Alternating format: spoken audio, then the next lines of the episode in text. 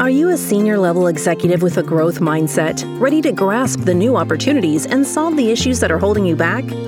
If so, welcome to our podcast, Into the C-Suite, with Jim Cascino, founder and C E O of C-Suite Advisors.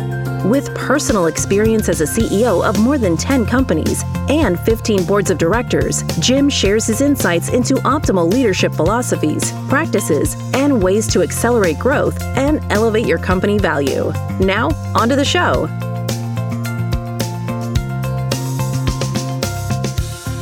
We are ready for a look into the C-Suite with your host, Jim Cascino. Jim is the founder and C E O of C-Suite Advisors, a boutique management consultancy that taps the expertise of highly experienced senior consultants who know the C-Suite because they've worked there. Their best-in-class advice helps startups and middle-market companies solve their toughest challenges and go on to thrive. Jim's guest this episode is a go-to pro in marketing and a C-Suite senior advisor. Jim, please tell us more about Tim Manning. Thanks so much, Patrice. I'm really excited about introducing C-Suite Senior Advisor Tim Manning to our audience today. Tim is the founder and C E O of GrowthShift, a marketing strategy firm headquartered here in Arizona. He's been running his own consultancy, GrowthShift, for five years now, in addition to a very long history in startups, predominantly in the tech area, but all kinds of startups for decades. Tim's a real pro when it comes to marketing, spec- specifically in the positioning and branding arena, I'd say. And in addition to that, he's a super nice guy, which you're about to discover. Tim, we're very honored to have you here in the C-Suite Collective and with us today. Let's get started. Tell us a little bit about your marketing background and your experiences that you share through your service. Thanks, Jim. It's a pleasure to be part of this podcast and be part of the collective at C-Suite Advisors. Uh, thrilled to be here. I'm uh, effectively a career marketing professional, over thirty years uh, in that profession, Fortune one hundred through startup. And I have a passion for early stage tech because, in my opinion, that is where what we're going to talk about today, positioning strategy, can have the greatest impact on trajectory and growth.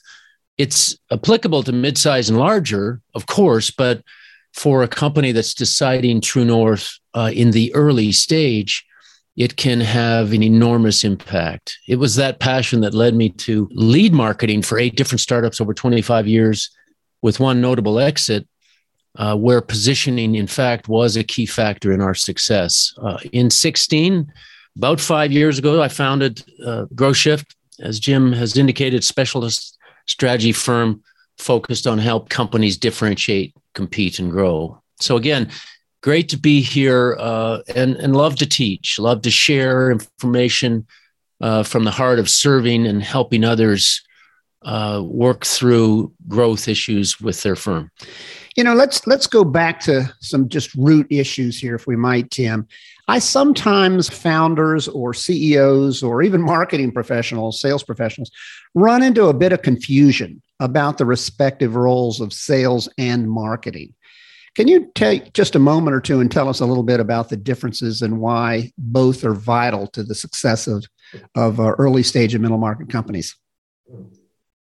Love this question. It's rarely asked, and I think it needs to be asked more often. In a broad sense, marketing creates interest and demand, and sales converts that demand into revenue. The two functions have to be tightly coupled. That's my experience, and highly recommend that those functions be uh, closely knit within any organization of any size.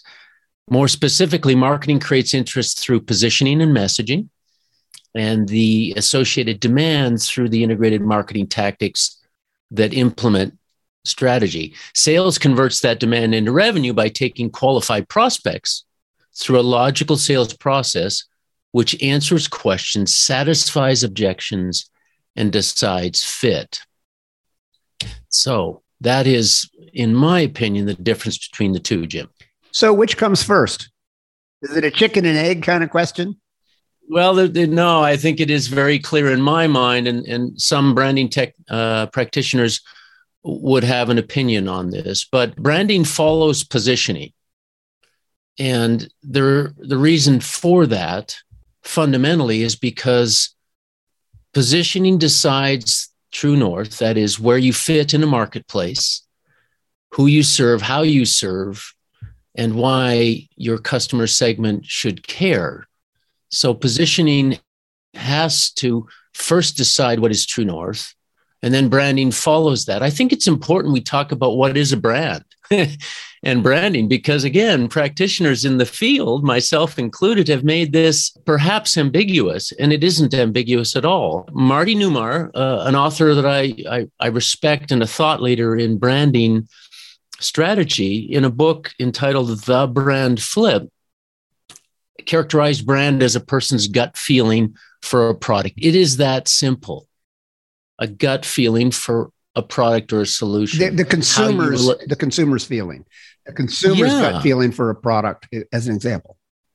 Exactly, okay. And so that is a brand. The brand branding is the process to reach that point in a customer's psychology, and the the way we get there, of course, is all of the interactions uh, between customer and a company, and that occurs through a logo, a website, collateral, advertising, so on and so forth. So that is brand, that is branding, but branding must follow positioning in that order.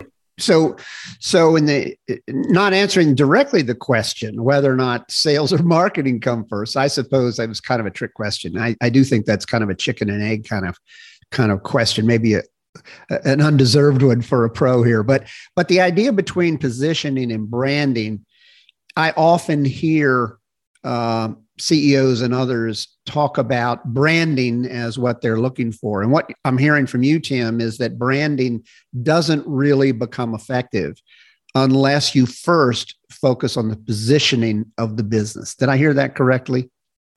Well, I, I, exactly, Jim. And I, I would say that, and with respect, uh, a lot of people collapse positioning into branding. Is that a mistake? And, and that is a mistake. And that, and the reason it's a mistake is because positioning is the thoughtful exercise that looks at your market, looks at your competitors, studies your customer and their persona. That is the person that actually signs the check. How do they relate to solutions and why? And that is a marketing strategy, uh, A K A positioning discussion. And that has to occur before you launch into presenting your position to the market, which is branding. So I like to uh, bifurcate or, or decouple the two and, and work with clients on positioning first, and then we present the brand. Now, if you're starting with positioning of a company, and let, let's take two examples, and maybe you can deal with both of these. If it's a startup, it's easier, I would imagine, because there is no form you need to adjust or change. None of the work that's been done earlier has been significant enough to say, okay, you got to change. But for a middle market company that maybe needs to do some positioning work, is that more challenging because you're in essence changing the trajectory or the messaging or the branding of those companies? Uh, I absolutely think it is. And here's why. Positioning is, an, is a psychology discussion. Al Ries, of, who authored with Jack Trout the book, original thesis on positioning, The Battle for Your Mind, would say this, that positioning is not what you do to a product, it's what you do to the customer's mind. So a mid-market or larger has spent time in market uh, building a perception of their solution, therefore their position. And that's why it's difficult to move that positioning uh, substantially. Now they can nuance that in a way that says we are now bigger. We encapsulate more solutions to solve a larger problem. That's a nuance within a positioning strategy.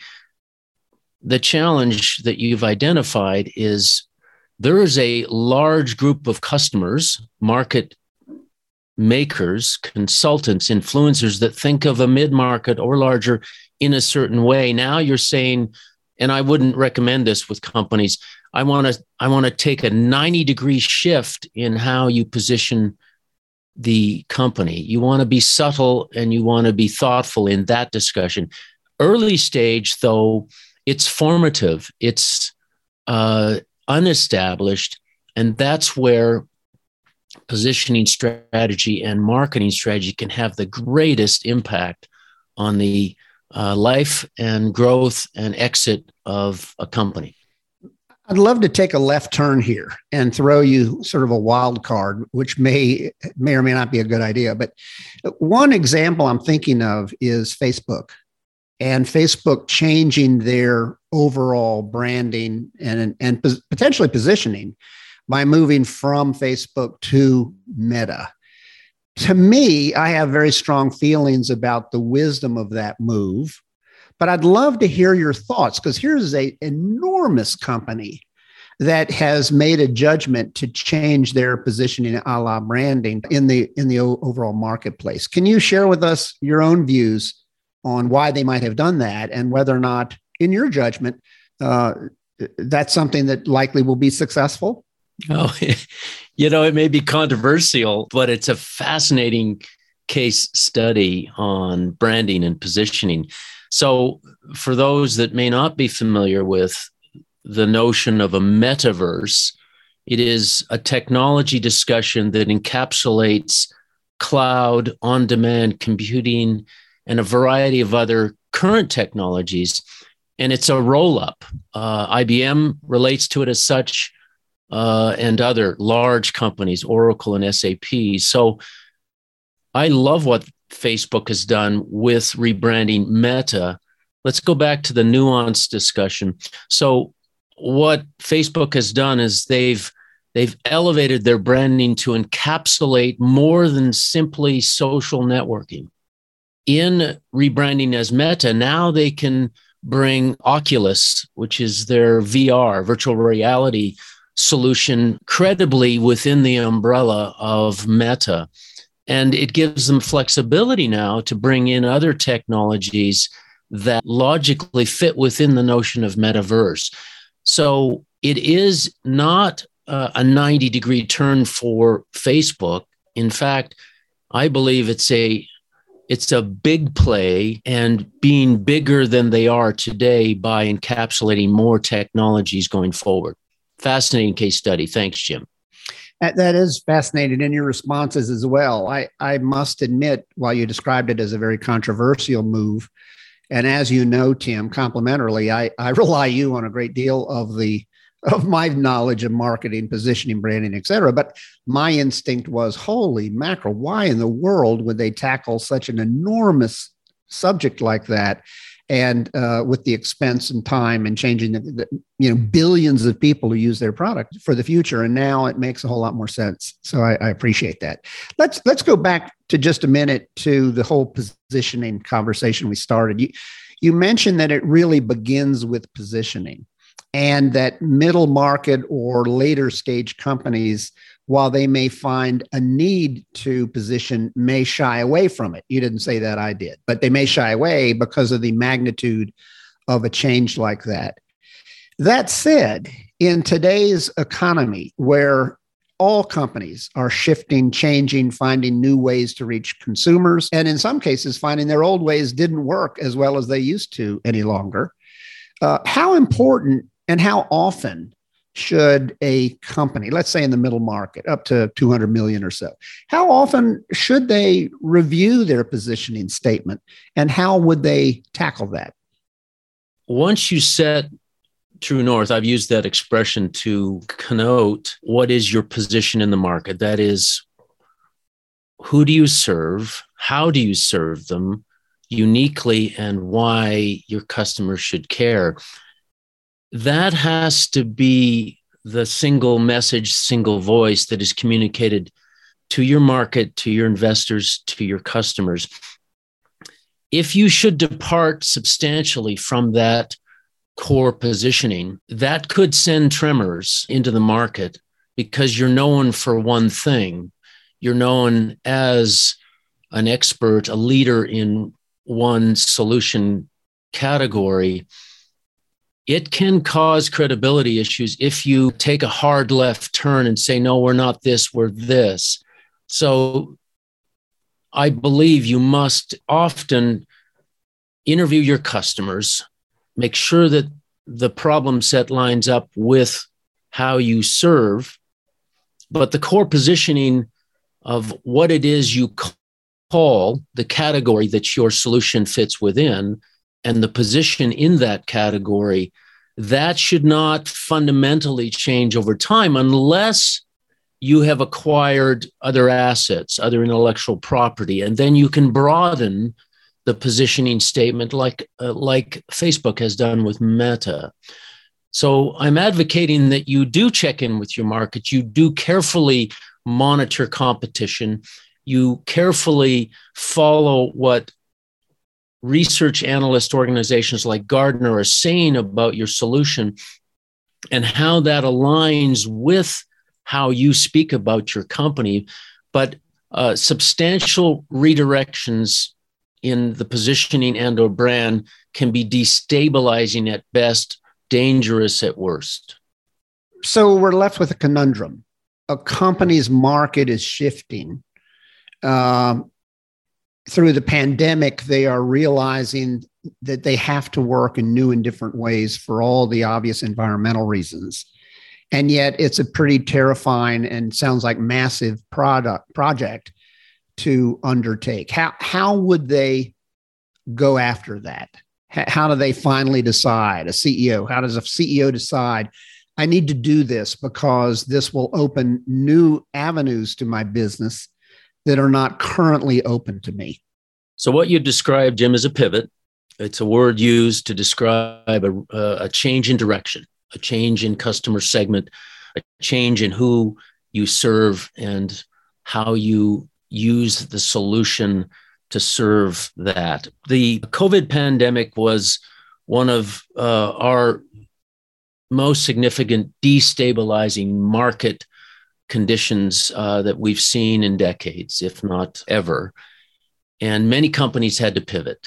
Uh, I know companies in the Valley and beyond that had to take their solution and apply it within a different segment. If you think of a solution that serves hospitality and then COVID occurs and literally shuts down tourism, where else can I take my solution? One of the companies that I know quite well took their solution and applied the same fundamental benefit and solution to the healthcare industry. And they were enormously successful in that period of transition, the twenty-four months that we've seen, twenty twenty-one. And now there's take up in hospitality. So again, I think monitoring your market, monitoring conditions in your segments, and then being thoughtful about how you serve. Pivots are a reality in early stage, less so in mid-market to large co. But always being thoughtful of watching, checking in with your market. That's interesting. Tell me, you know, when you describe positioning, Tim, it it clearly is a vitally important task for all companies to have an accurate position where their consumer audiences respond, and then through the branding feel, you know, their feel for what that product and company represent that you talked about earlier. It sounds pretty massive in terms of how you do it, with a lot of research required to do it well. Can you speak a little bit about the, the process of really helping a company define its position, which then would lead to brand? It could be daunting if you don't understand it, but let's break it down and make it very simple for tech C E Os or C E Os, because it is their job. It is their job. I want to start first with a discussion of what, if I may, what positioning actually is. And positioning, uh, and again, I'm going to quote one of the thought leaders of the last forty years, Al Ries, it's not what you do to a product, it's what you do to the customer's mind about your product. And therefore, it is a psychology discussion fundamentally. But we can make it even simpler by saying this: customers are overwhelmed today across any customer, consumer, or technology category. They're overwhelmed. There's too many solutions. There's too much noise. There's too much information. So how do they decide? It's a psychology discussion fundamentally, where they need a system to organize where you fit in this prioritization of solutions they might use. The notion of a ladder, if you can imagine that metaphor, represents a way for customers to prioritize solutions. If you think of uh, Salesforce, which is arguably the number one C R M solution on planet Earth, they are on the top of their ladder. If you think of Mercedes, they are on the top of their ladder. Apple, the same. Uber, ride sharing. Customers need a ladder because there's too much information. So positioning helps in that discussion as follows. You need to clearly identify what you do, for whom you serve, how your solution is different, and why I should care, and get on the ladder in a consumer's mind so that they think of you as one of the top three solutions to the problem they're solving. And then there's this notion of category. We've talked about it briefly, and that is another element in the organizing system customers use. So they have a ladder, which is the prioritization of solutions within a group of solutions. Salesforce is the number one C R M solution in the category C R M. So we need to also identify the category that we uh, are positioned within. So like C R M. Like, like category C R M. C R M. Okay. Exactly. Exactly. And another example would be E R P, enterprise resource planning. Mm-hmm. Social networking is Facebook. Ride sharing is, is uh, Uber and Lyft. And so there's a ladder and a category. And so once we made those decisions, back to your question, how does a C E O look at this? The answer lies with your customer, first and foremost. Mm-hmm. What is it they need to solve that you have a solution for? What then does the market and or competitors use to define that category? Is that a category you want to adopt or not? And customer, competition, market, and then your product. Align those four in a way that distinguishes you uniquely to solve that problem, and you have effectively arrived at your positioning. So what I'm giving as advice is this information for why, how, and who you will serve and how your position lies within your customers speaking, your competitors, how they define the market category, and fundamentally how your product aligns to that. And then once you do that, write it down. And Mister Moore, Geoffrey Moore, that is of the fame, Crossing the Chasm and numerous other books, a book I think everyone should have on their shelf. In fact, the marketing playbook for B two B technology gave us a template, Jim. And that template has the basic uh, building blocks of a positioning statement, wherein you write down who it is you're serving, target customer, what is their need, what's the name of your product, what category uh, do you occupy, what is the benefit, and what's the primary differentiator. It can be that simple. And write that down, test it with your customers, test it with your employees. And if you do the work well, that in fact becomes your elevator pitch for the company. One voice, one message. That's how you would go about this. Let's go back to the, it's fascinating. And I, and I am following it, uh, but I think I still have some questions about it. Let, let's go back to laddering for just a second. You said something that really struck me, which was that really your ambition is to be in the top three considered experts in your category and field. And, and you mentioned like Salesforce as an example, or Uber or whatever.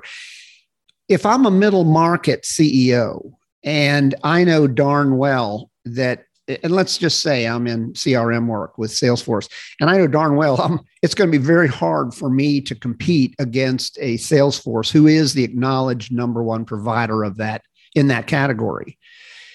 It seems to me, and I don't mean to give you an answer with my question, but it, I may here. It seems to me that the points of difference that you claim with credibility, uh, the, how you are better, a better solution that do in fact resonate with your client is the key to winning that recognition. Is that true? And if it is true, how do C E Os and marketing heads dig down to find those true, genuine points of difference that are material enough to make a difference in the consumer's mind? So differentiation is the key. And um, I'm not recommending you identify yourself as a, a C R M solution competing directly with Salesforce. That will not be a, a good strategy. The way you compete, Jim, if I'm answering your question, with a Salesforce is not head-to-head. You will literally have to, if you want a position in a C R M category, you will have to identify a niche that hasn't been solved within the umbrella defined by C R M. And then you become an acquisition target for a company like Salesforce. Interesting to note that in twenty twenty, Salesforce bought Slack, instant messaging, uh, fundamentally for twenty-eight billion dollars. Also interesting in twenty twenty-one that Intuit bought MailChimp for twelve billion dollars. Those are billions, uh, uh, uncommonly high uh, valuations. But why? Because those companies identified, served a niche, became a leader in that niche that was interesting or sufficiently interesting for a company the size of, in this case, Salesforce, to buy those companies. So points of differentiation are critical, but they are they are grounded in what it is you do to serve a unique customer need. So where you would start in the world of C R M is you would look at what does Salesforce not do today that my customers have validated as a need that I can serve for a large enough group of customers to grow my business. If you do that and position carefully, then you become very interesting to a company like Salesforce. Yeah, fascinating. For a early stage or middle market company, Tim, uh, that is wrestling with these marketing positioning specifically issues, how long does it take? And is it advisable for, this sounds like an ad, I don't mean it to come across that way, but is it advisable for them to get outside support to go through the exercise or not? I think so. I, I do. And you, you need you need experts that think differently about your company, that look objectively at what are the customers saying, can interpret what the competitors say. Is it meaningful or not? Is it credible or not? Look at what market makers, that is the likes of Gartner researchers, saying about your category, your market, your group of solutions, and then carefully threading your unique I P, that is your intellectual property, your solution, inside of that opportunity defined by customer competition and market. I I believe you should seek outside counsel. The interesting thing for C E Os is the answer lies within your mind and the minds of your customers. It's really taking an advisor that can relate to that objectively and guiding you through the process to arrive at your positioning strategy. Yeah, that that well, as you well know, that's very much a fundamental principle of C-Suite Advisors, which is the Socratic method uh, of not saying that we have all the answers, but in essence, acknowledging that you probably have the answers. Let's dig them out together and, and find the appropriate and uh, most efficient way to leverage those answers to business performance and success. I have I have really one last sort of fun question for you, Tim. And I, I have a feeling that I know the answer to this, but it's interesting to me. I, as you know, C-Suite Advisors does a fair amount of structural advisory work for companies, middle market companies and smaller. And, uh, you know, what should I hire in what sequence? How should these things fit together within my company? And a, an age-old question is, which is best to lead? Is it marketing over sales, sales over marketing, or equal domains, both reporting to the C E O? What's your view on that? Uh, it is a fun question, but it is probably the most important question you must answer uh, in your organization. If you haven't decided your strategy, That is your positioning strategy, where you fit. And I've been redundant on this, where you fit, how you, uh, who you serve and how you serve them. Then you risk not being effective at selling your product at the volumes that you had hoped. Customers need to understand who you are and how you solve their problems. Sales is more effective if marketing and positioning strategy is thoughtful and uh, well executed. You know, thanks so very much for joining us today on Into the C-Suite, Tim. Uh, I, I have to admit, I learned something new every time we talk. And I, one of the reasons I love working with you and chatting with you about these issues, I believe I become a better executive and advisor uh, as a result of those times. And I imagine our audience feels the same way today. So thank you so very much. Thank you, Jim. A real pleasure. C-Suite Advisors, where C E Os tap into unbiased, deeply experienced wisdom, perspective, and credibility to accelerate their company's performance and growth. To discuss how C-Suite Advisors may help your business in a free thirty-minute consultation, contact us at advisor at c suite dot co or call for an appointment at four eight zero, eight four zero, seven zero five five. Thank you for listening to Into the C-Suite with Jim Cascino. Click the following button below to be notified as new episodes become available.